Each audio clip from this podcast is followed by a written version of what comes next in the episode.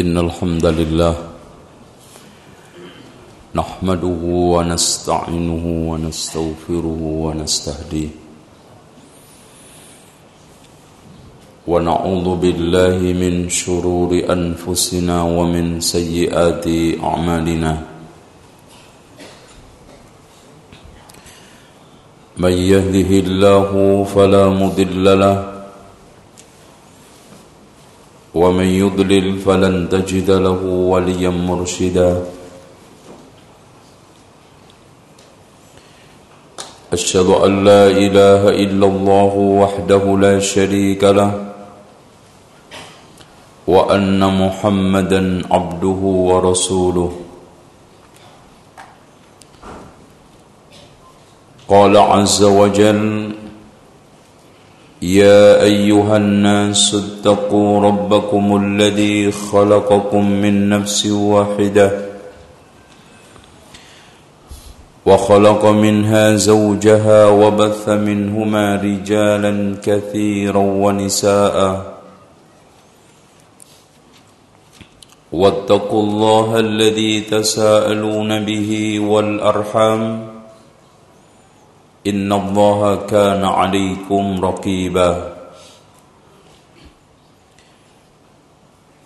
وقال تبارك وتعالى يا أيها الذين آمنوا اتقوا الله حق تقاته ولا تموتن إلا وأنتم مسلمون.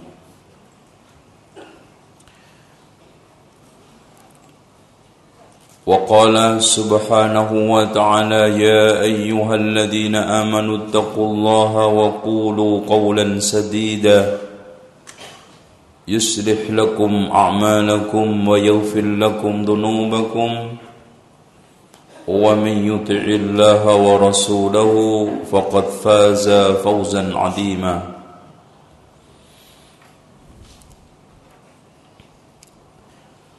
فإن خير الحديث كتاب الله وخير الهدي هدي محمد صلى الله عليه وسلم وشر الأمور محدثاتها وكل محدثة بدعة وكل بدعة ضلالة وكل ضلالة في النار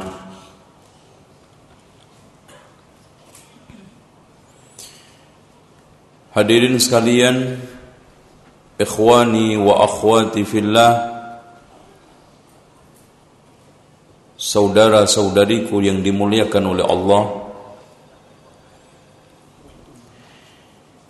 Kenapa saya mengangkat tema Ibnu Taimiyah di fitnah?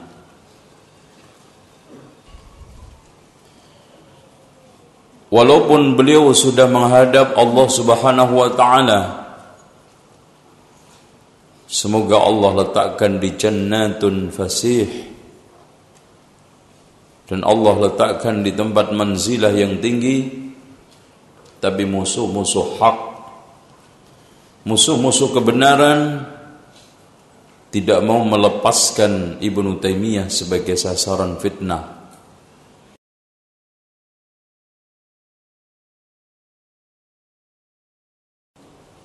Bahkan orang-orang mughridun muqallidun menjadikan Syekhul Islam Ibnu Taimiyah sebagai tokoh aliran sesat. Contoh sangat faktual buku yang diajarkan di pesantren yang tempat saya belajar dulu ada buku tulisan salah seorang kiai saya usul fikih di akhirnya ada peringatan-peringatan tentang tokoh-tokoh dan aliran sesat.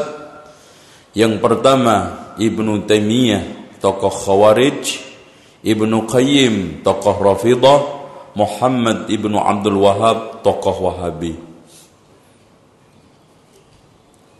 Ini sangat menyedihkan. Makanya betul yang dikatakan oleh Al-Imam Al-Allamah Ibnu Abdul Bar As-Subki Tidaklah ada orang yang menghujat dan mencela Ibnu Taimiyah kecuali dua. Imma jahilun atau sahibu hawa. Orang tersebut bodoh terhadap Ibnu Taimiyah tidak mengerti siapa Syekhul Islam Ibnu Taimiyah. Akhirnya membeu terhadap orang yang mencela menghujat. Dan yang kedua sahibu hawa yaitu sahibu bid'atin yang dengan kebid'ahannya mata hatinya gelap untuk meneliti, menilai dan mengambil dan mengatakan mana yang hak dan tidak pernah berusaha untuk mengatakan mana kalimatul hak bahkan mereka membabi buta di dalam menilainya. Dan masih segar diingatan kita semua. Di Indonesia Syekhul Islam Ibn Taimiyah masih dijadikan sebagai sasaran antara gharadan fit ta'ni wasyatmi di dalam mencela dan menghujat. Bahkan dicematkan pada beliau sebagai tokoh aliran sesat. Di dalam buku-buku bantahan mereka baik itu yang kecil yang sedang yang besar baik ditulis oleh tokoh mereka yang kurang dikenal atau tidak dikenal apun terkenal semuanya hampir membeo mengatakan Syekhul Islam Ibnu Taimiyah aliran tokoh aliran sesat.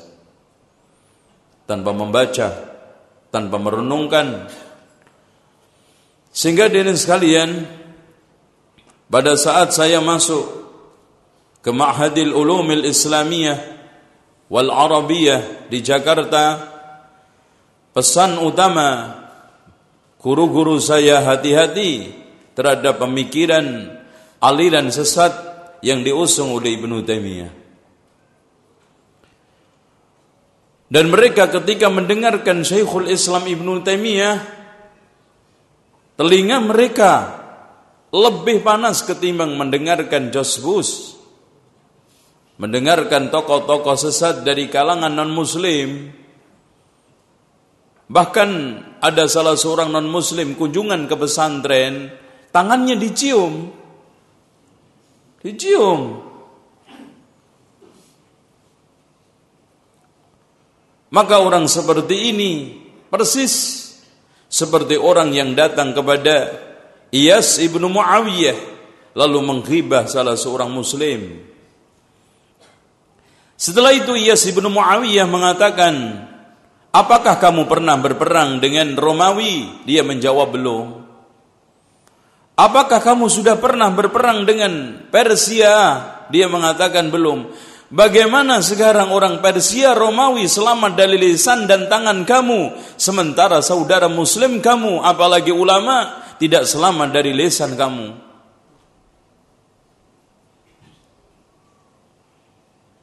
Makanya Ibu Ibnu Asakir mengatakan inna luhumal ulama'i masmumatun wa adatullahi ala muntakisihi ma'lumatun Sesungguhnya darah daging ulama itu beracun dan permusuhan Allah terhadap orang yang mencelanya sangat jelas.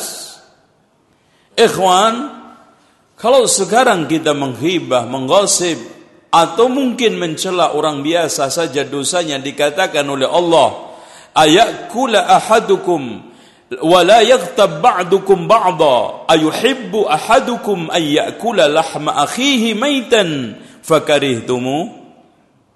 Makan daging bangkai teman sendiri. Apalagi ulama. Nasallallahu al-afiyah. Inilah yang mendorong saya bahkan di saat-saat gencarnya kampanye mencari suara dan mencari pengikut saat-saat menjelang pemilihan umum di antara mereka menjadikan Syekhul Islam sebagai alat untuk menampatkan, untuk meraih, untuk mengenjot suara mereka. Nasallallahu Ini tujuan juga kita bahas. Insya Allah nanti kasetnya kita kasih ke mereka. Atau mudah-mudahan ada yang mendengar. Ya. Sebetulnya siapa Syekhul Islam Ibnu Taimiyah? Insya Allah kita akan bahas tuntas detail. Mudah-mudahan apa yang kita sampaikan kali ini akan memberikan satu gambaran jelas siapa sebetulnya Syekhul Islam Ibnu Taimiyah dan perannya serta ketokohannya, keadilannya, keberaniannya, kepahlawanannya, keilmuannya, kepakarannya, kezuhudannya, kewaraannya, bahkan keberanian jihadnya, bahkan amar ma'ruf nahi mungkarnya, tidak kalah pentingnya bagaimana tadbik beliau terhadap Alkitab wa sunnah. Ini semuanya kita bisa akan mendapatkan figur. Dan yang terakhir, kenapa kita bahas buku ini? Karena saat ini hadirin sekalian kita hidup pada zaman krisis figur. Kalau seandainya ada orang yang sekarang ditampilkan di media sebagai tokoh, ternyata mereka lebih layak untuk menjadi tokoh sesat daripada panutan kebenaran. Kalau seandainya ada orang yang menampilkan dirinya sebagai ahlul haq, itu pun dimusuhi, dikucilkan sehingga timpang tindih dan sehingga orang bingung. Makanya kita butuh sosok ya, sosok yang tampil menjadi panutan kita. Karena pada akhirnya dengan sekalian seorang muslim tidak pernah memperdulikan apakah tokoh itu hidup atau mati. Yang paling penting adalah ajarannya, yang paling penting adalah pemikirannya, yang paling penting adalah ilmunya. Kalau orangnya mati tapi ilmunya hidup, masya Allah, seakan dia masih di tengah kita. Tapi kalau sekarang orangnya hidup tapi ilmunya mati, itu namanya ini apa? Bangkai sebelum sebelum dikubur dan dia itu sudah kuburan berjalan di atas bumi. Tidak ada manfaatnya. Makanya kisah para rasul, para nabi, walaupun jasad-jasad mereka sudah dikubur dan mereka sudah hidup di alam kubur, tapi subhanallah ditampilkan oleh Allah di dalam Al-Quran dan dalam kisah mereka ada suri tauladan, kisah ibrah yang bagus, yang dalam. Ini semuanya memberikan pelajaran kita bahwa orang soleh, orang baik selalu harus kita hadirkan di tengah kita, terutama saat krisis, saat kita ini sekarang kurang mendapatkan orang-orang yang menjadi panutan. Selanjutnya dari sekalian, kenapa kita mengatakan Syekhul Islam Ibnu Taimiyah dipitnah? Kalau begitu kita akan bahas masalah fitnah dulu. Profesor Dr. Muhammad Ahmazun di dalam kitabnya Mauqifus Sahabah fil Fitnah yang sudah diterjemahkan uh, ke dalam bahasa Indonesia fitnah di dalam Al-Quran dan Sunnah memiliki kurang lebih 15 makna fitnah artinya kufur seperti wal fitnah tu asyaddu minal qatl Fitnah bisa artinya kufur, syirik. Fitnah bisa berarti musibah, uqubah, adab. Seperti firman Allah, "Wattaqu fitnatan la tusibanna alladhina zalamu minkum khassah." Takutlah terhadap satu bencana yang tidak akan menimpa orang-orang yang zalim saja. Fitnah bisa bermakna ihraq, dibakar dengan api, seperti firman Allah, innal fatanul mu'minina wal mu'minat dan seterusnya. Bahkan fitnah itu juga bisa dikatakan sebagai bentuk imtihan bala ujian. Inilah yang kita inginkan berarti kenapa Syekhul Islam Ibnu Taimiyah difitnah diuji difitnah diberikan berbagai macam apa namanya julukan-julukan miring tuduhan-tuduhan yang tidak berdasar supaya orang lari dari mereka eh, dari dari beliau. Maka inilah yang dikatakan oleh Allah ahasiban nasu ayyutraku ayyakulu amanna wa hum la yuftanun apakah mereka menyangka? Apakah manusia menyangka setelah mengatakan beriman kemudian tidak diuji? Lah bahkan murid yang pintar dan bodoh itu ketahuan setelah ujian. Dan juga di dalam firman Allah fitnah itu bisa bermakna as dihalangi untuk tidak menyiarkan, mendakwahkan, mengamalkan kebenaran. Fahdharhum wahdharhum ayyaftinuka am ba'di ma anzalallahu alaik. Takutlah terhadap mereka yang memfitnah, maksudnya menghalang-halangi dari kamu supaya tidak menerapkan menurunkan apa yang diturunkan oleh Allah, mengamalkan apa yang diturunkan oleh Allah. Al-fitnah di sini maknanya maknanya asad. Nampaknya di sekalian yang kita maksudnya maksudkan kenapa Syekhul Islam difitnah ai diuji atau dihalangi bahkan dijauhkan dari umat dijauhkan dari agama supaya tidak bisa menyiarkan, mendakwahkan, menyampaikan al-haq. Tapi beliau adalah gunung yang sangat mencakar langit. Beliau adalah singa padang pasir yang tidak pernah mengenal kelaparan walaupun tidak mendapatkan makanan berhari-hari. Beliau adalah pahlawan yang tidak pernah diberikan cematan apa-apa, beramal ikhlas karena Allah. Makanya nanti kita akan mengetahui dari cerita ya, bukan sekilas kita akan ceritakan secara detail siapa beliau. Ini makna fitnah sehingga sehingga hadirin sekalian uh, fitnah kenapa Syekhul Islam Ibnu Taimiyah difitnah? Eh kenapa Syekhul Islam Ibnu Taimiyah ditimpakan berbagai macam tuduhan miring Kenapa Syekhul Islam Ibnu Taimiyah diberikan berbagai macam julukan-julukan yang tidak menyenangkan, bahkan lucu hadirin sekalian, di antara orang awam mengatakan bahwa Syekhul Islam adalah tokoh Wahabi. Nah, nanti kita akan bahas kenapa tuduhan Wahabi itu kok dikasihkan katanya pendirinya Muhammad bin Abdul Wahab. Padahal Muhammad bin Abdul Wahab lahir tahun 1115 Hijriah. Syekhul Islam lahir tahun berapa? 700 berapa? Hah? Berapa? 661 kok 700 ya. 661 meninggalnya 728. Kan jauh kan? Masa orang dituduh alirannya belum lahir? Lucu. Alirannya belum lahir sudah dituduh. Ya, kalau saya dituduh Wahabi masuk akal lahir saya setelah Syekh Muhammad bin Abdul Wahab. Ya, ini yang terjadi lelucon-lelucon di tengah masyarakat karena memang seperti yang dikatakan oleh beliau ahlu sunnati wal jamaah yahkumuna alal ghairi bil ilmi wal adli wal insaf la kahali ahli bid'ah bil jahli wadzulmi ahli sunnah wal jamaah di dalam menilai dan menghukumin orang lain dengan dasar ilmu, adil dan insaf objektif, bukan seperti ahli bid'ah, penuh dengan kejahilan dan penuh dengan kezaliman dan ketidakadilan. Serambangan. Ya saatnya juga serambangan. Mau pengikut, mau dai, mau sekarang baru ngaji sama tuduhannya sesat. Sama. Enggak dipilah.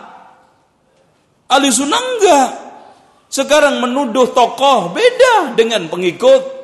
Beda lagi baru simpatisan. Beda baru ikut-ikutan. Itu adil.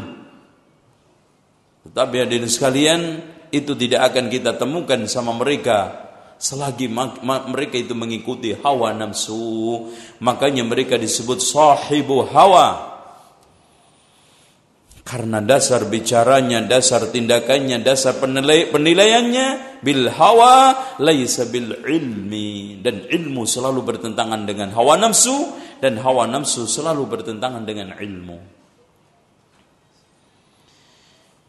Hadirin sekalian, Syekhul Islam Ibnu Taimiyah lahir di zaman Islam carut marut kaumnya Negaranya dikuasai oleh berbagai macam aliran sesat. Ada batiniyah syiah, ada sufiyah jekek, ada mu'tazilah, ada asy'ariyah. Dan tolong dijamkan ya ikhwan. Kenapa Syekhul Islam Ibnu Taimiyah difitnah dengan Hamawiyah nanti? Karena di antaranya adalah membantah asy'ariyah. Maka ya antum lihat, semua aliran sesat sudah dibikinin buku sama Syekhul Islam Ibnu Taimiyah. Tinggal kita mau baca enggak? Buku untuk Mu'tazilah ada. Ya. Raddul Mantiqiyin. Buku untuk Rafidah. Minhajus Sunnatin Nabawiyah. Buku untuk Asy'ariyah, Risalah Tadmuriyah. Buku untuk mereka-mereka kaum sufiyin ada sendiri. Untuk Asy'ariyah dar'ut ta'arud bainal akli wan naqli. Semua dikasih, karangkan buku. Bahkan ada wasitiyah, bahkan ada mudadharah. Setelah menulis akidah wasitiyah, mereka-mereka yang tersinggung menginginkan dialog, makanya terjadi munadharah, yaitu dialog akidah wasitiyah. Bahkan subhanallah di penjara ya nanti kita akan kisahkan detail. Beliau walaupun tidak ada pulpen sampai arang dibikin pulpen untuk nulis. Dan nanti karya-karya beliau yang di penjara di antaranya tafsir surat Muawwidzatain tafsir yang sangat indah tafsir yang begitu pas tafsir yang begitu anggun untuk menafsiri tafsir surat Muawidatain ditulis di penjara dengan arang. Antum udah punya pulpen nggak pernah nulis.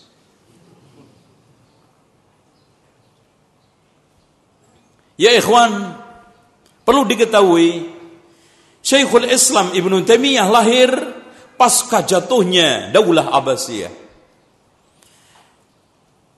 Jatuhnya Daulah Abbasiyah ya ikhwan tidak ada seorang muslim pun yang punya iman kalau mendengarkan ceritanya tidak luluh lantah hatinya. Sampai ahli sejarah Ibnu Athir bertahun-tahun tidak mau menuliskan, membubuhkan sejarah ini di dalam kitab sejarahnya Al-Kamil karena dia tidak tega menorehkan tinta sejarah itu karena saking sakitnya mendengarkan cerita itu. Di mana? Musta'sim. Seorang khalifah Daulah Abbasiyah terakhir. Yang teledor mengangkat seorang munafikun pembusuk yaitu Ibnu Al-Qami, Syiah fanatis Rafidah Batiniyah yang paling berbahaya. Kerjasama dengan Nasiruddin At-Tusi juga orang Rafidah yang menjadi penasihat Raja Holako Tartar. Sudah ada kesepakatan untuk menjatuhkan Daulah Abbasiyah. Tentara Daulah Abbasiyah yang awalnya 150 ribu dirontokkan dikurangi menjadi 35 ribu. Dengan harapan mudah diserang dan mudah dilumpuhkan. Setelah itu dikaranglah cerita bahwa anaknya Musta'sim dilamar, laki-laki dilamar oleh putri Hulaku. Akhirnya berangkatlah kurang lebih 500 orang termasuk Mustaqsim anaknya dan beberapa pejabat tinggi negara termasuk naibu sultan dan para ulama berangkat tanpa senjata. Di jalan mereka dicegat 500 habis semuanya dan Mustaqsim dibunuh, dimasukkan ke dalam karung dan dilempar ke dalam lautan. Anaknya dibunuh semuanya.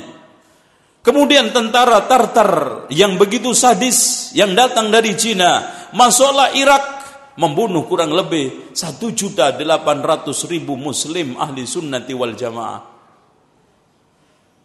Bahkan hadirin sekalian, para ulama mengatakan tidak pernah ada kisah pembantaian manusia yang perempuannya diperkosa dibunuh, yang hamil dikeluarkan bayinya, anak-anak dibunuh dan sebagian ditawan dijual ke negara-negara Kristen kecuali pada saat itu mereka dimasukkan ke dalam sungai sebagian, ke dalam parit sebagian, ke dalam saluran-saluran air sebagian, dan sebagiannya dimasukkan ke dalam sumur-sumur tua. Bahkan banjir darah manusia belum pernah dilihat oleh mata sejarah seumur umur dunia. Hatta hadirin sekalian, Bukit Nasor yang terkenal pembantai besar pada waktu masuk ke Baitul Maqdis tidak sesadis itu masih memberikan maaf orang-orang yang mau mengikuti dia, taat sama dia. Mereka hanya membunuh, dia hanya membunuh orang yang tidak mau ikut sama dia. Tapi ini tidak kenal ampun. Makanya Ibnul Athir mengatakan, Laqad bakitu iddata sinin. Saya berdiam berpuluh-puluh tahun. Mu'ridun berpaling an dzikri hadhil hadisah untuk menyebutkan peristiwa ini. Untuk membubuhkan peristiwa ini di dalam buku sejarah saya Al-Kamil. Isti'daman laha karena saya menganggap itu peristiwa yang sangat menyakitkan dan sangat besar. Karihan lidzikriha, benci untuk menuturkannya, mengingatnya. Fa ana uqaddim ilaihi rijla. Terkadang saya punya niat untuk membubuhkan. Wa akhiru ukhra. Tapi kadang mundur lagi. Famanil ladzi yashulu alaihi ayaktub na'yal islami wal muslimin.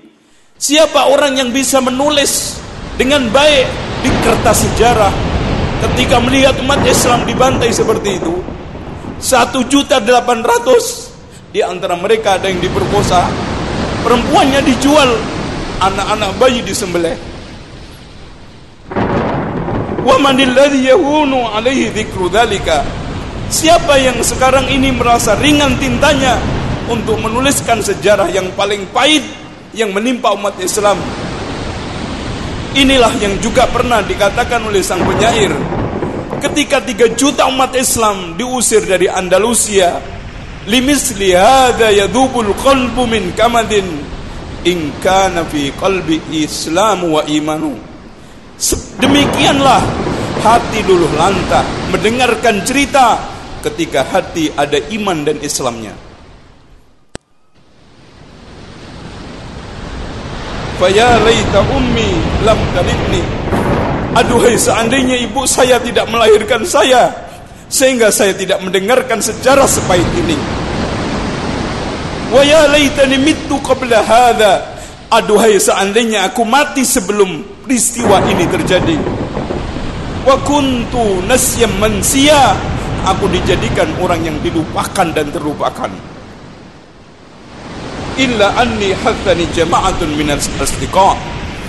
Ada beberapa teman yang terus mendorong saya untuk memasukkan kisah peristiwa ini di dalam buku saya Al-Kamil Fitareh. Akhirnya saya torehkan sejarah yang pahit yang tidak bisa dirasakan oleh umat Islam kecuali kesedihan. Inilah hadirin sekalian.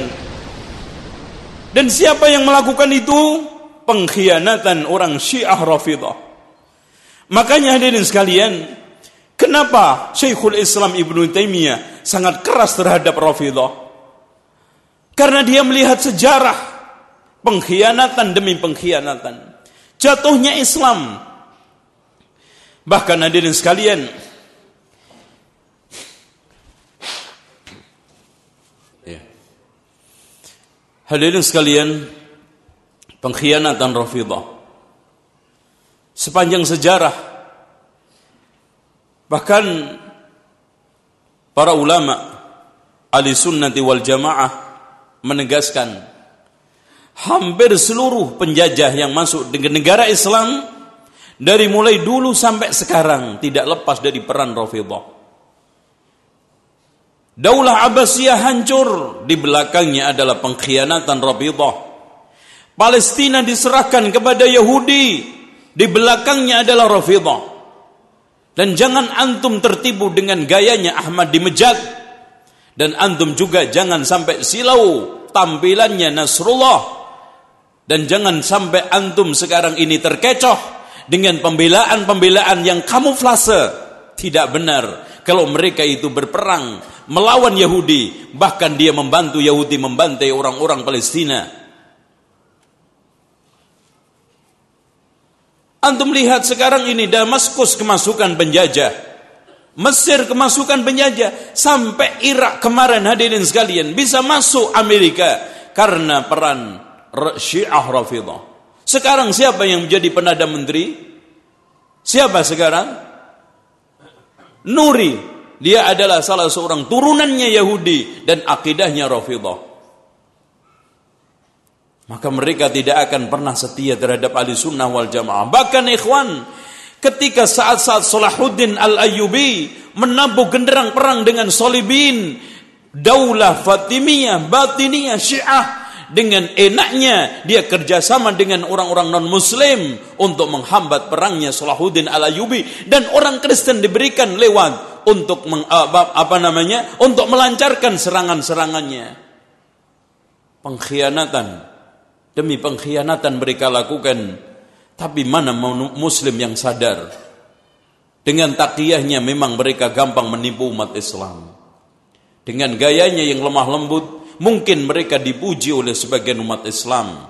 Bahkan di Indonesia mendapatkan lapangan uh, dakwah mendapatkan wilayah dakwah mendapatkan eh, medan-medan dakwah dengan mudah. Masuk Quran masuk majalah masuk media karena mereka silau dan tertipu dengan kelemah lembutan mereka yang menyimpan kebusukan, yang menipu para pemuda dengan nikah mut'ahnya.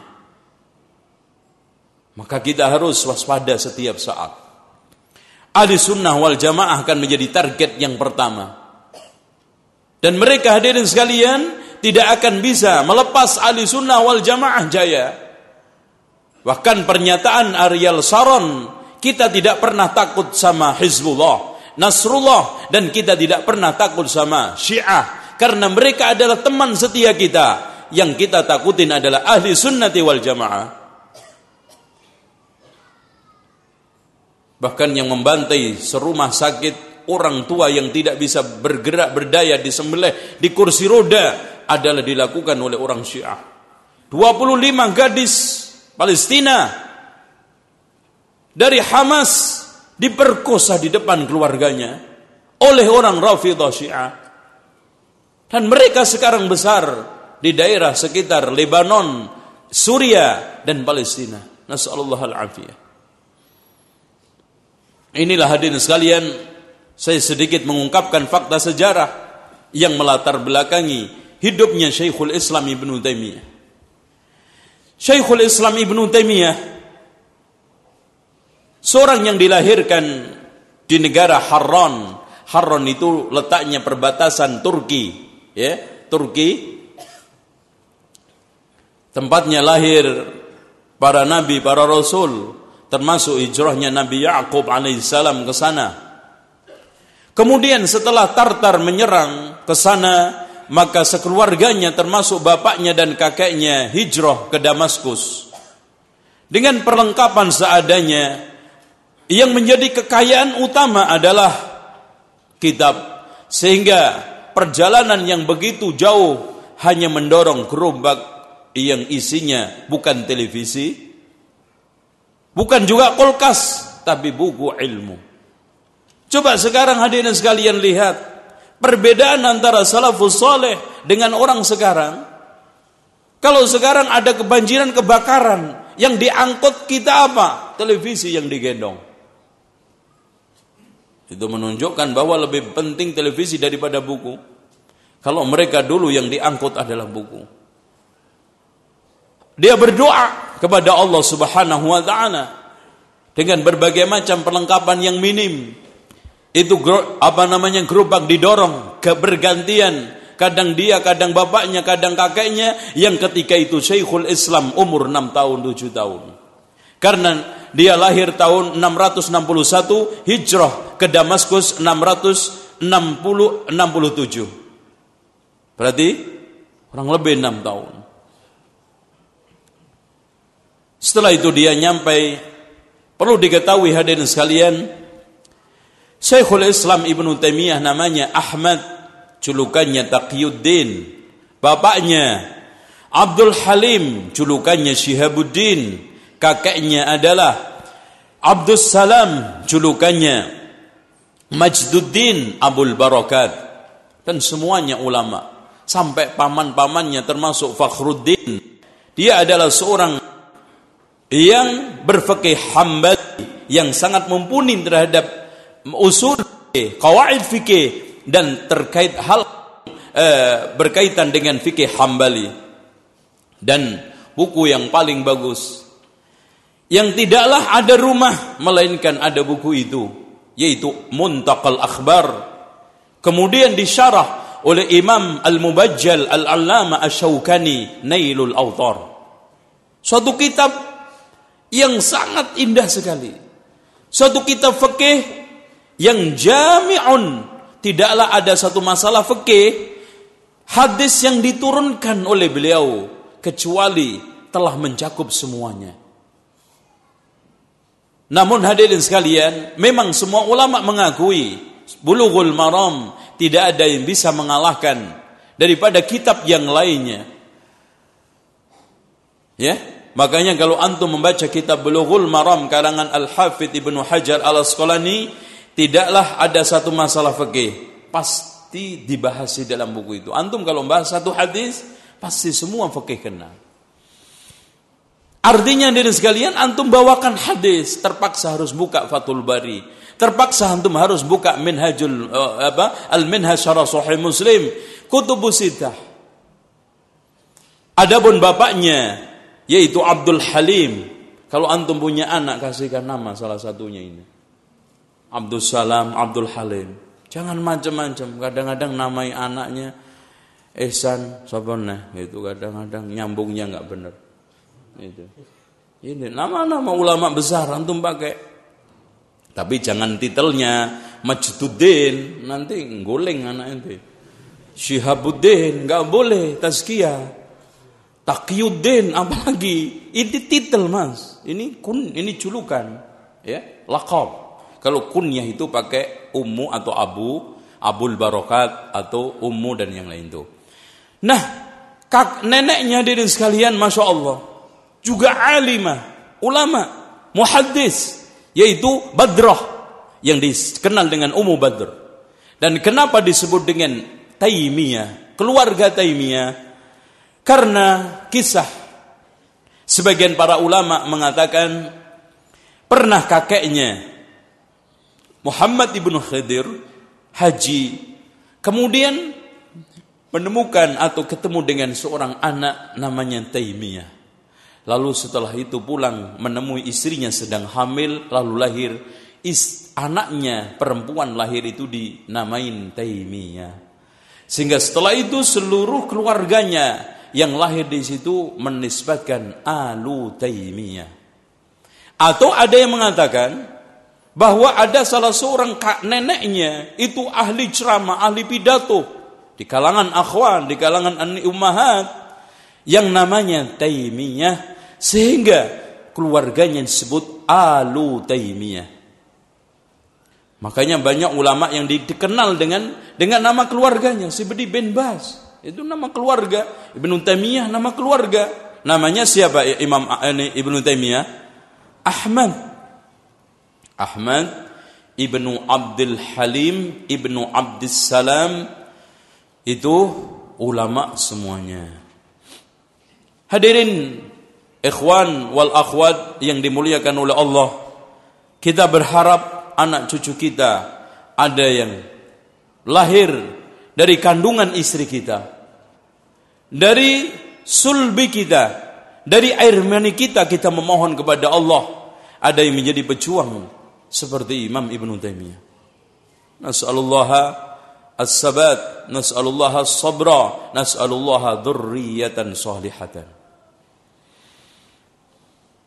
Hadirin sekalian, Syekhul Islam Ibn Taimiyah manusia langka Sebagaimana, sebagaimana yang dikatakan oleh Ibnu Sayyidin Nas, penulis kitab Al-Arfus Syadhi Syarah Sunan At-Tirmidzi. Beliau mengatakan walam tara ainun ma ra'ahu mislahu. Tidak pernah ada mata yang melihat orang seperti dia. Wala ra'at ainuhu mithla nafsihi dan tidak ada mata seseorang yang melihat seperti Ibnu Taimiyah. Bahkan imam yang eh, murid yang paling dekat, Imam Al-Allama Al-Zahabi mengatakan, demi Allah, kalau seandainya saya boleh sumpah dan disuruh sumpah antara makam Ibra antara rukun Yamani dengan Hajar Aswad, saya akan bersumpah tidak ada orang yang paling hebat yang selama hidup saya lihat kecuali Ibnu Taimiyah. Muridnya terlihat ikhwan, orang hebat itu kelihatan muridnya. Makanya ikhwan, kadang-kadang saya menangis. Kadang-kadang saya malu berdakwah. Jamaah yang lahir dari majelis kita penipu. Utang nggak balik. Kadang-kadang subhanallah nggak jujur. Kadang-kadang subhanallah tidak menunjukkan sama sekali orang ngaji. Antum lihat muridnya Syekhul Islam Ibnu Taimiyah. Al-Bazzar muridnya Ibnu Taimiyah. Ibnu Rajab Al-Hambali, muridnya Ibnu Taimiyah. Ibnu Qayyim Al-Jauziyah, muridnya Ibnu Taimiyah. Ibnu Kathir, muridnya Ibnu Taimiyah. Ulama-ulama besar, ulama-ulama hebat. Al Ibnu Zamlakani, muridnya Ibnu Imam Ibnu Taimiyah. Allahu Akbar. Tidak tersisa di muka bumi ini kecuali ilmu karena jasanya beliau dan murid-muridnya. Imam Al-Mizzi, antum tahu bagaimana kitabnya begitu besar. Muridnya Ibnu Taimiyah Al-Mizzi. Subhanallah. Bahkan Ibnu Dakik Al-Id pernah ada kesempatan ceramah bersama. Saat itu Ibnu Taimiyah umur 21 tahun, dia mengatakan, "Saya lihat di depan matanya itu ilmu semuanya." Dia itu mau ninggalin, mau ngambil ilmu seenaknya. Ilmu di depan matanya semuanya. Itu. Kalau kita ilmunya dirak. Kalau nggak diambil bukunya lupa. Bahkan dikatakan oleh Imam Az-Zahabi, dia adalah orang yang paling gampang hafal, paling susah lupa. Kita kebalikannya. Susah ngapal, gampang lupa. Allahu Akbar. Salah seorang murid An-Najib yang pernah terpenjara bareng-bareng. Nanti kita kisahkan penjara ke penjara mereka. Syekhul Islam Ibnu Taimiyah menjalani fitnah kurang lebih 21 tahun. 21 tahun, ente baru ngontrak di kampung di fitnah dua bulan aja nggak betah. Antum yang sabar, 21 tahun.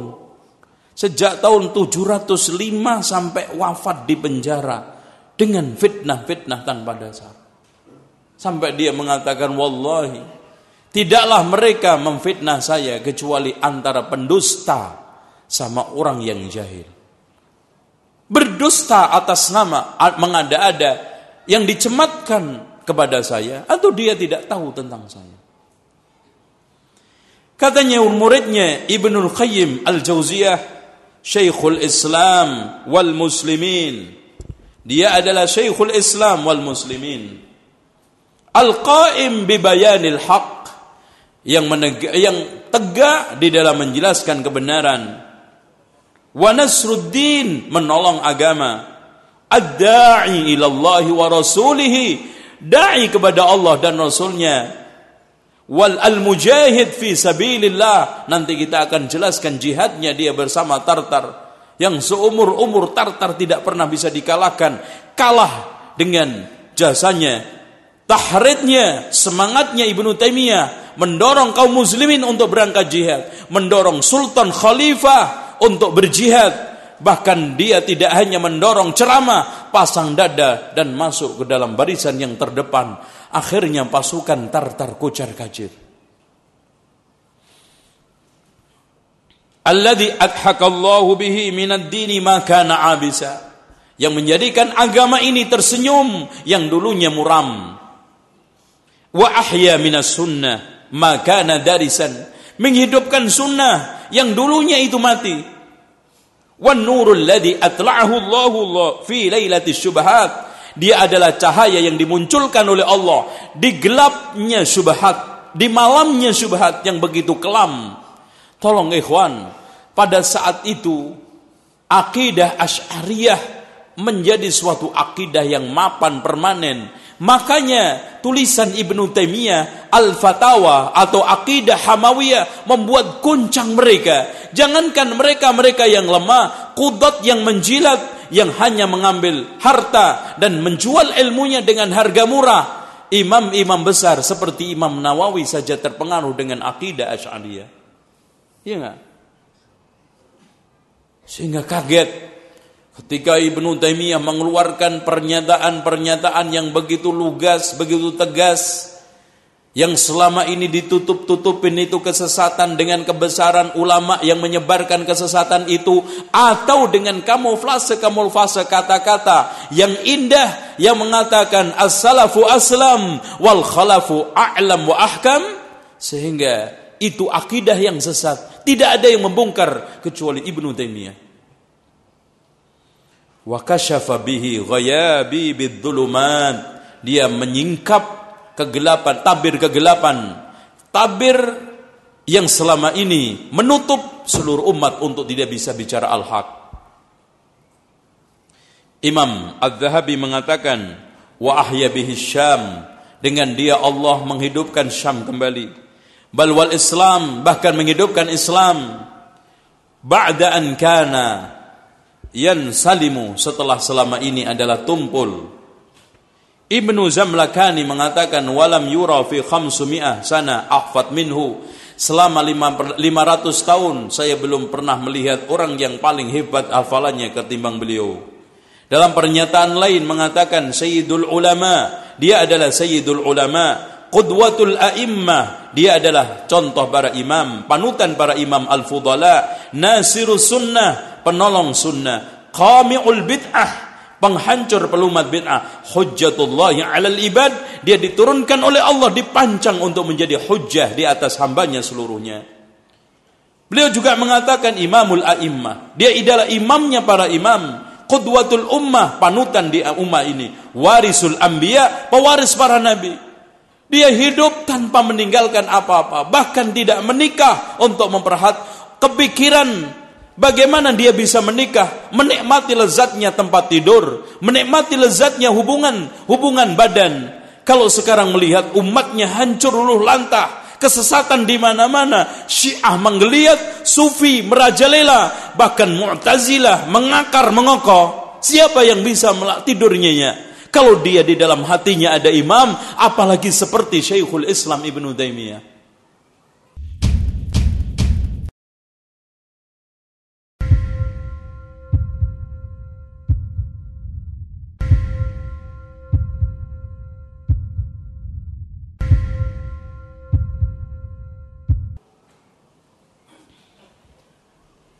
Wa barakatul Islam wa muhyi sunnah wa man adamat bihi lillahi alaihi minnah.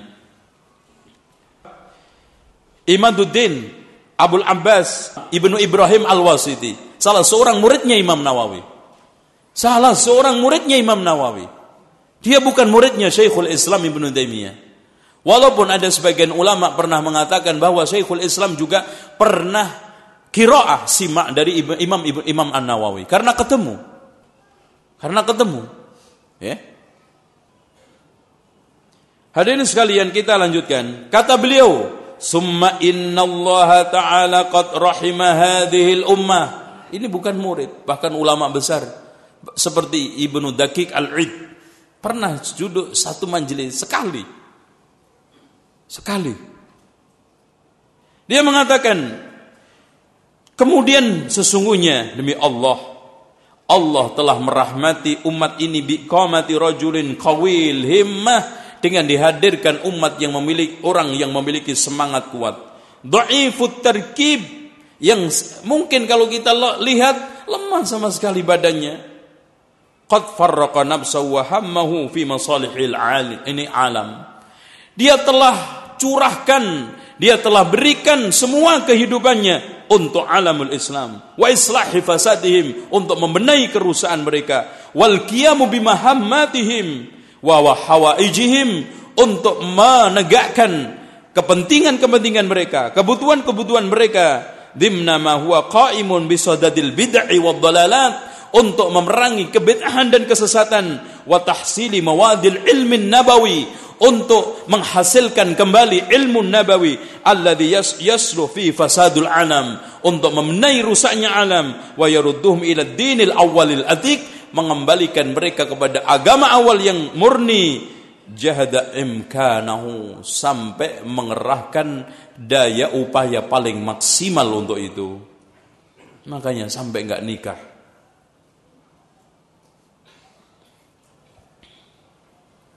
Sampai beliau juga di tempat lain sumpah sampai tiga kali.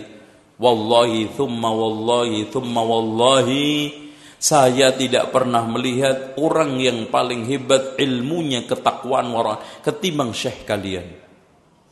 Syekhukum Ibnu Taimiyah.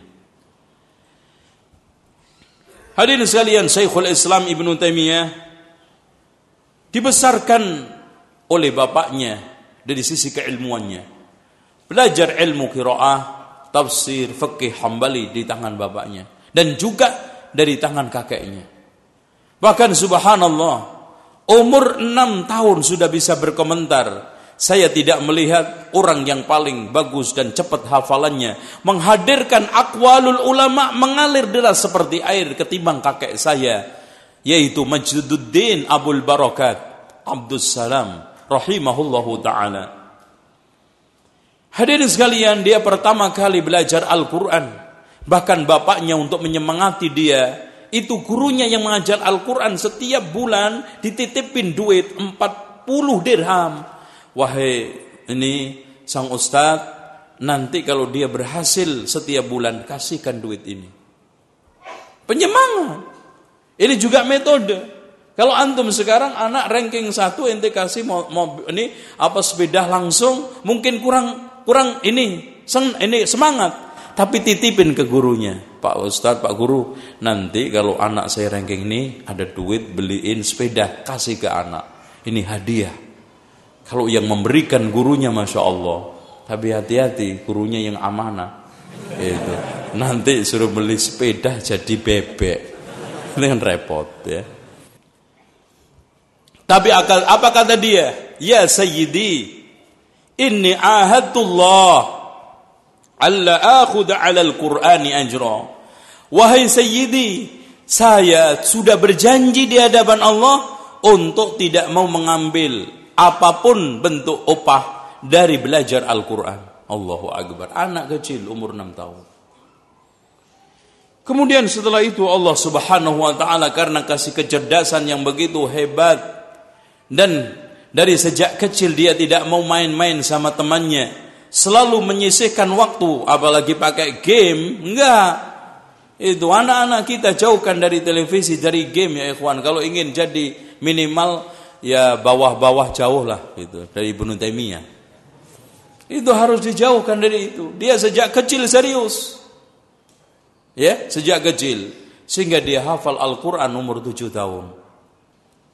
Dan Imam Al-Bazzar muridnya mengatakan, "Walam yazal mundu ayyami sigarihi."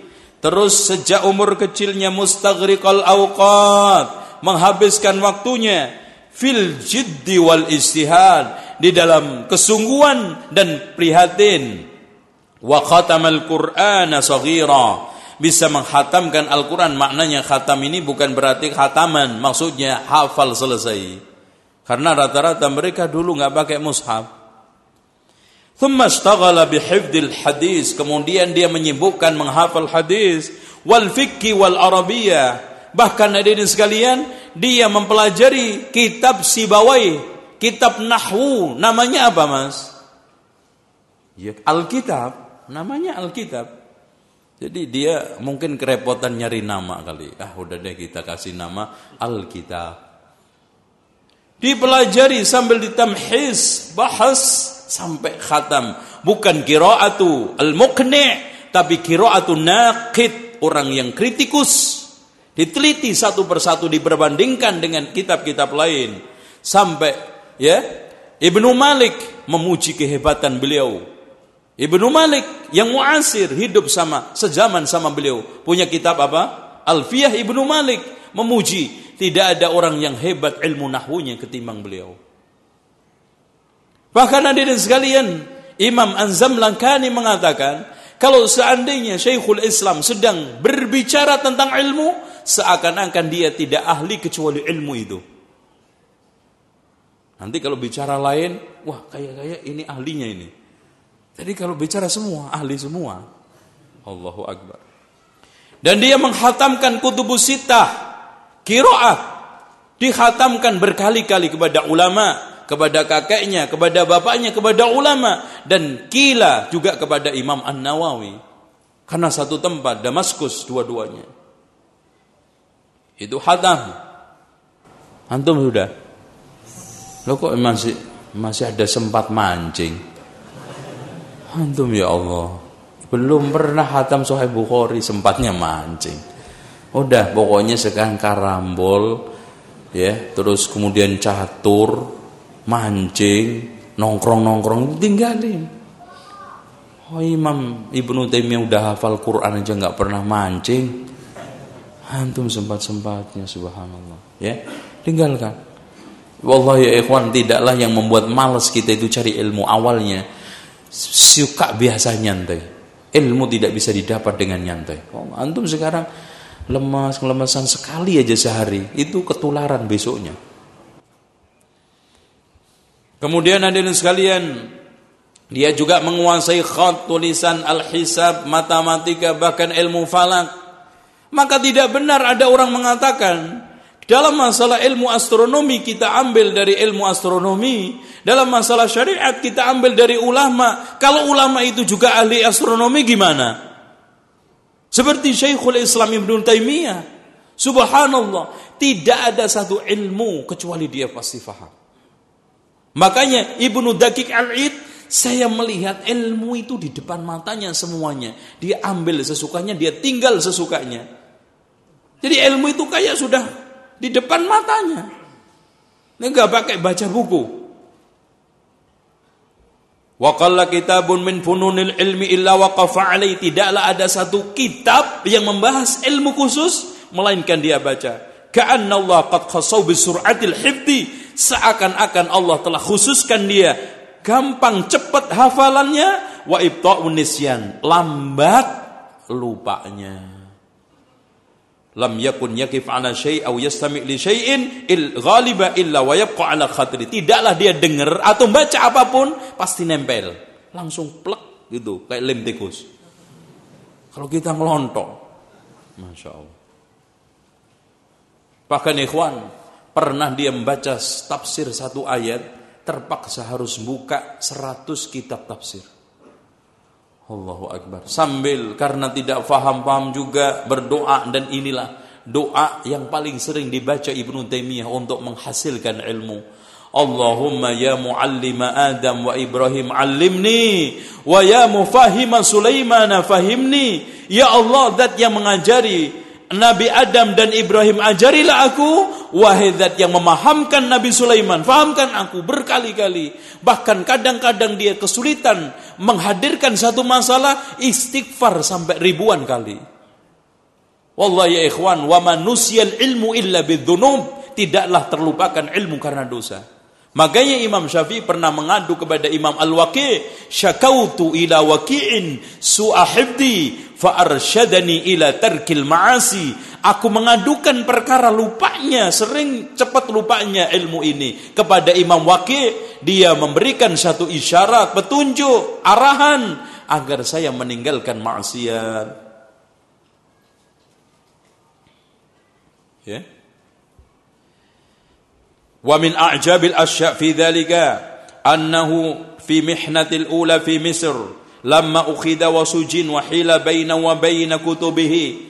Suatu yang ajaib lagi bagaimana proses dia belajar pada saat dia di penjara di Mesir yang tidak boleh untuk menyentuh kitab-kitabnya.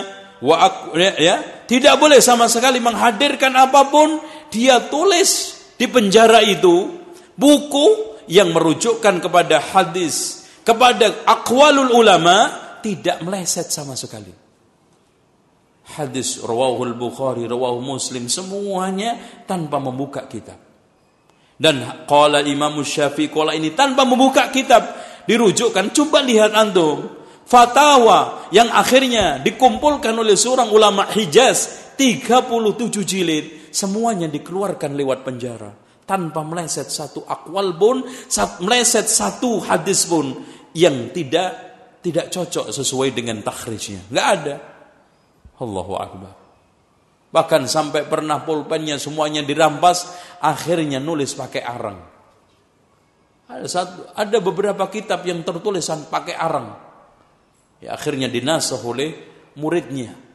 Seperti uh, kitab tafsir Muawiyatain risalah wasiyatus sughra risalah wasiyatul kubra. Intinya ada dua jilid majmu'ur rasail Ibnu Taimiyah. Itu rata-rata risalah ditulis di penjara.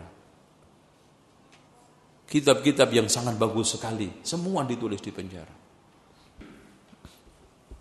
Dan Ibnu Taimiyah sangat perhatian besar di dalam menegakkan Alkitab was sunnah di dalam beragama. Qaulan wa amalan tadbiqan wa tahqiqa bahkan Imam Al-Hafidh Al-Mizzi salah seorang muridnya mengatakan ma raaitu ahadan a'lam bi kitabillah wa sunnati Rasulillah sallallahu alaihi wasallam wala adba' lahuma minhu saya tidak pernah melihat orang yang paling faham, paling alim terhadap kitab Allah dan sunnah Rasul. Dan paling adba, itibanya sangat tinggi kepada duanya. Kecuali beliau, yaitu Syekhul Islam Ibn Taimiyah. Dan Imam Al-Barzali mengatakan, Wa mahara fi ilmi tafsiri wal hadis dia sangat mahir di dalam ilmu tafsir dan hadis. Kalau antum mau mengetahuinya sedikit sekelumit bagaimana tafsir beliau, lihat baca kitab At-Tafsirul Kabir. Tafsir yang tidak pernah ditulis oleh ulama sehebat itu. Tafsir yang memadukan antara athar dengan ra'yu yang sangat cantik. Tafsir yang mengumpulkan akwalu ulama dan merot kelompok-kelompok yang menentang sunnah dari kalangan Jahmiyah, Mu'tazilah, semuanya dirod di dalam kitab itu. Tidak ada yang ketinggalan satu kelompok pun. Wa kana imaman la yulhaqu baru fi kulli syai. Dia adalah imam dalam segala sesuatu. Wa kana idza dzakar fi tafsir bahatan nas min kasrati mahfudhihi. Kalau dia bicara masalah tafsir, semua orang pada mundur karena hebatnya di dalam menafsiri Al-Qur'an wahasuna iraduhu dan sangat cantik sangat bagus di dalam menghadirkan aqwalul ulama dalam menghadirkan tafsir-tafsir Al-Qur'an. Wa itau kulla qaulin ma yastahiqu min tarjih wa tad'if wa ibtal dan dia di dalam masalah tarjih mendhaifkan membatalkan satu ini pendapat sangat indah ilmiah dan sangat cantik. Jadi tidak ada satupun orang yang bicara dengan Imam Ibnu Taimiyah pasti dapat ilmu walaupun musuh Makanya beberapa banyak musuh hatta dari kalangan sufi mengakui Syekhul Islam Ibnu Taimiyah. Ucapan yang lebih menunjukkan keilmuan Ibnu Taimiyah adalah ucapan im, apa namanya murid beliau paling tersayang paling dekat yaitu Imam Ad-Dhahabi. Qultu walahu khibratun tamatun birrijal. Dia memiliki pengalaman yang sangat sempurna dalam masalah rijalul hadis wa jarhuhum di dalam masalah jarah wa ta'diluhum dalam masalah ta'dil. Wa tabaqatuhum dan dia mengenali tingkatan-tingkatan perawi. Ada tabaqatul ula thaniyah sampai 13 sebagaimana yang telah dijelaskan oleh Imam Al-Hafidz Ibnu Hajar Al-Asqalani di dalam kitab uh, Tahdzib ya. Wa taqrib. Wa ma'rifatu bi fununil hadis. Mengenali fan-fan hadis. Wabil ali wan nazil. Ada uh, riwayat yang ali ada yang nazil. Wabil sahihi was saqim antara yang sahih dengan yang sakit. Ma'a hifdhihi bersama hafalannya. Liputu limutunin ladzi infarada bihi. Matan-matan. Yang infirat fala yablugh ahadun fil asri rutbatahu tidak ada seorang ulama pun yang sampai pada tingkatan beliau. Wala yuqaribuhu apalagi tingkatan mendekati beliau enggak ada wa huwa ajabun fi istihdarihi sangat ajaib sekali dalam menghadirkan hadis bersama matan dan riwayat ini sanatnya wastikhrajil hujaji minhu dan mengeluarkan alasan-alasannya kalau itu sahih atau kalau itu dhaif Wa ilaihil muntaha. Antum lihat aja baca di dalam dua kitabnya Ar-Raddu 'alal Bakri War-Raddu 'alal Akhnai. Dia yang memfitnah nanti kita akan jelaskan sedikit rilis kitab itu dan fitnahnya sama Bakri sama Al-Akhnai. Wa ilaihil muntaha fi azwi ilal kutubis sittati wal musnad. Dialah orang yang paling bakar, paling akhir di dalam merujukkan kepada kutubus sittah dan musnad bihaitsu yasduqu ali ayyuqal sampai cocoklah dikatakan kullu hadisin la ya'rifu ibnu taimiyah falaysa bihadis. Allahu akbar. Setiap hadis yang tidak dikenal ibnu taimiyah bukan hadis. Wal ihatah katanya imam ini juga wal ihatatu lillah. Adapun yang menguasai seluruhnya hanya Allah. Tapi rata-rata ma la ya'rifuhu Ibnu Taimiyah hadisan falaysa bihadis. Wa amma tafsir famusallamun ilai. Adapun masalah ilmu tafsir, dialah pakarnya. Walau fi istikhdharil ayatil Qur'aniyah. Dalam menghadirkan ayat Quran, subhanallah, kayak di depan mushaf. Waktu iqamatid dalil biha alal masalah quwwatun ajibatun sangat kuat yang ajaib wali farati imamati fit tafsir karena kehebatan dia di dalam masalah tafsir wa adamat tilaihi dan sangat apa namanya banyak di dalam mengitila dalam membaca yubayyin khata kathirin min aqwalil mufassirin dalam menjelaskan kesalahan-kesalahan ahli tafsir wa yuhinu aqwalan adidata dan dia melemahkan banyak pendapat-pendapat wa yangsur qaulan wahida muwafiqan lid dalil dia men, apa mentarjih menguatkan satu pendapat yang cocok dengan dalil. Sangat hebat sekali di mana ada sekian pendapat tafsir dipilih satu kemudian sesuai dengan dalil itu tidak mudah. Makanya membandingkan itu lebih berat ketimbang menulis. Itu Ibnu Taimiyah. Makanya antum lihat ya ikhwan ketika beliau uh, menyampaikan tafsir ayat coba ikhwan satu buku ditulis tafsir kul kul uh, al-ikhlas yaitu kul huwallahu ahad. Satu buku besar tafsir kul wallahu ahad. Kalau antum membaca subhanallah bahrul ulum lautan ilmu di dalam eh, suratul ikhlas ditafsiri dari seluruh sisinya. Inilah beliau imam tafsir. Makanya sampai beliau memberikan rekomendasi tidak ada tafsir yang paling bersih dari Israiliyat, paling bersih dari bid'ah, paling bersih dari penyimpangan ketimbang tafsir Ma'alimut Tanzil yaitu Imam Muhyiddin Muhyi Sunnah Al-Baghawi. Katanya Imam Dhahabi wa atlaq ibarat ahjama anha al-awwaluna wal akharu wal akhirun. Banyak ulama-ulama yang tidak bisa mengomentari dalam satu ayat wahabu wa jasar 'alaiha. Dia bahkan banyak yang tawakuf takut hatta qama 'alaihi khuluqun min ulama khalqun min ulama Misr wasyam qiyaman. لا مزيد عليه وبدعوة ونظره وكذبه وهو ثابت لا يدهن ولا يجابي بل يقول الحق المر الذي أدى إلى اجتهاده وحدد ذهنه وسعة ذاكرته ذاكرته في السنن والأقوال walaupun dia dihadapkan dengan berbagai macam ulama diadu dengan berbagai macam ulama dia tetap tegar tidak basa-basi bisuratin diapain tetap dia mengatakan al-haq walau kana murra, walaupun pahit. Menjelaskan al-haq. Ya.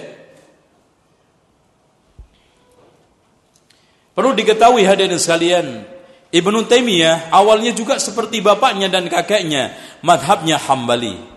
Tapi setelah berlalu dan terus ilmu meningkat, maka dia tidak terikat oleh salah satu madhab, bahkan dia berfatwa, bahkan dia menyampaikan ilmu tanpa terikat oleh madhab, bahkan terikat oleh qala Allah qala Rasul. Makanya kadang menguatkan pendapatnya Abu Hanifah, kadang menguatkan pendapatnya Imam Malik, kadang menguatkan pendapatnya Imam Syafi'i, kadang menguatkan pendapatnya Imam Ahmad, bahkan kadang melemahkan pendapatnya Imam Ahmad karena bagi dia yang paling utama adalah dalil seperti yang dikatakan oleh pendahulu mereka Imam Hijrah, Idarul Hijrah, Imam Sunnah juga yaitu Imam Malik kullun yu'khad wa yutrak min qawlihi illa sahibu hadzal qabr. Masing-masing orang bisa diambil dan ditolak pendapatnya kecuali yang punya kuburan ini yaitu Rasulullah. Bahkan dia sangat kagum sangat memfigurkan Imam Ahmad. Makanya dia hadirin sekalian saat dia penjara di penjara mengatakan penjara saya ini adalah tempat untuk khalwah surga di dadaku dan taman adalah di hatiku. Sementara saya diungsikan adalah jalan-jalan saya, rekreasi. Makanya ikhwan menjarakan orang seperti Ibnu Taimiyah itu hanya menjarakan badan. Di penjara mana pun ilmunya tetap mengalir. Walaupun dia dihadang dengan berbagai macam ini, orang yang di penjara malah belajar juga. Belajar. Bahkan apa pun dia usahakan ilmu menyebar. Maka ketika saat ditawari, pada saat terjadi fitnah Ibnu Taimiyah ente sekarang bebas pergi Damaskus dengan syarat atau masuk penjara? Saya masuk penjara. Alhamdulillah ini yang saya tunggu. Sekarang ibadah beliau hadirin sekalian. Ibadah beliau tidak ada orang yang paling zuhud. Ahli ibadah sempurna di dalam sepuluh. Yang wajib, yang sunnah, yang umum, yang khusus. Nafilahnya kecuali Ibnu Taimiyah seperti yang ditegaskan oleh para muridnya mengatakan amma ta'abbudu radhiyallahu an fa innahu qalla an sami'a bimislihi. Adapun ibadah dia tidak pernah kita dengar orang yang seperti beliau. Dia annau kana qad qata'a julla waqti wa zamani fihi. Dia menghabiskan banyak waktunya untuk ibadah. Hatta innahu lam yaj'al li nafsi syaghilatan tushghiluhu 'anillah dia tidak membuat satu kesibukan yang menyibukkan dari Allah. Ma yuradu min ahlin wala min malin. Baik ngurusin keluarga maupun juga harta. Wa kana fi laili mutafarridan anin nasi kulli khalian bi rabbi azza wa jal. Pada malam harinya sendirian khalwah dengan Allah Subhanahu wa taala. Munajat maksudnya. Dhari'an tadarruk kepada Allah. Muwadifan ala tilawatil Quran. Menghatamkan Quran. Bahkan Qurannya dihatamkan setiap dua, sepuluh hari wa mukarriran li anwa'i ta'abbudil lailiyah wan nahariyah. Mengulang-ulangi ibadah malam dan siang. Wa kana idza dhahaba al-lail wa hadara ma'an nas bada bi salatil fajri. Kalau sudah malam ini berhilang uh, maksudnya sudah mulai uh, datang siang wa hadara ma'an nas. Mulai salat fajar. Ya'ti bi sunnatiha qabla ityanihi ilaihim. Melakukan sunnahnya sebelum dia datang kepada manusia menjadi imam. Wa kana idza ahrama bis shalah ketika melakukan takbiratul ihram yakadu yakhla'il qulub li habati idyani bi takbiratul ihram. Kalau kita melihat takbiratul ihram orang yang memandang hatinya seakan-akan lepas karena apa? Karena khusyuknya dan karena takutnya, karena menganggap besar solat tersebut. Faida dakhala fi salati tertaidu a'dha'uhu. Ketika masuk solat, badannya gemetar hatta yamila yumnatan wa yusratan sampai kadang-kadang gemetarnya ke kanan dan ke kiri. Dan dikatakan oleh uh, umatnya yang lainnya, wa sallaitu khalfahu tarawih, pernah saya salat di belakangnya salat tarawih fi Ramadan di bulan Ramadan, faraaitu ala qiraati khusyu'an, saya membaca qiraatnya sangat khusyuk, wa raaitu ala salatihi riqqatan khash, hasyatan, saya melihat salatnya itu sangat-sangat bagus, ya sangat riqqah ya, lembut ta'khudhu bi majami'il qulub membuat hati ini tergetar, membuat hati ini khusyuk.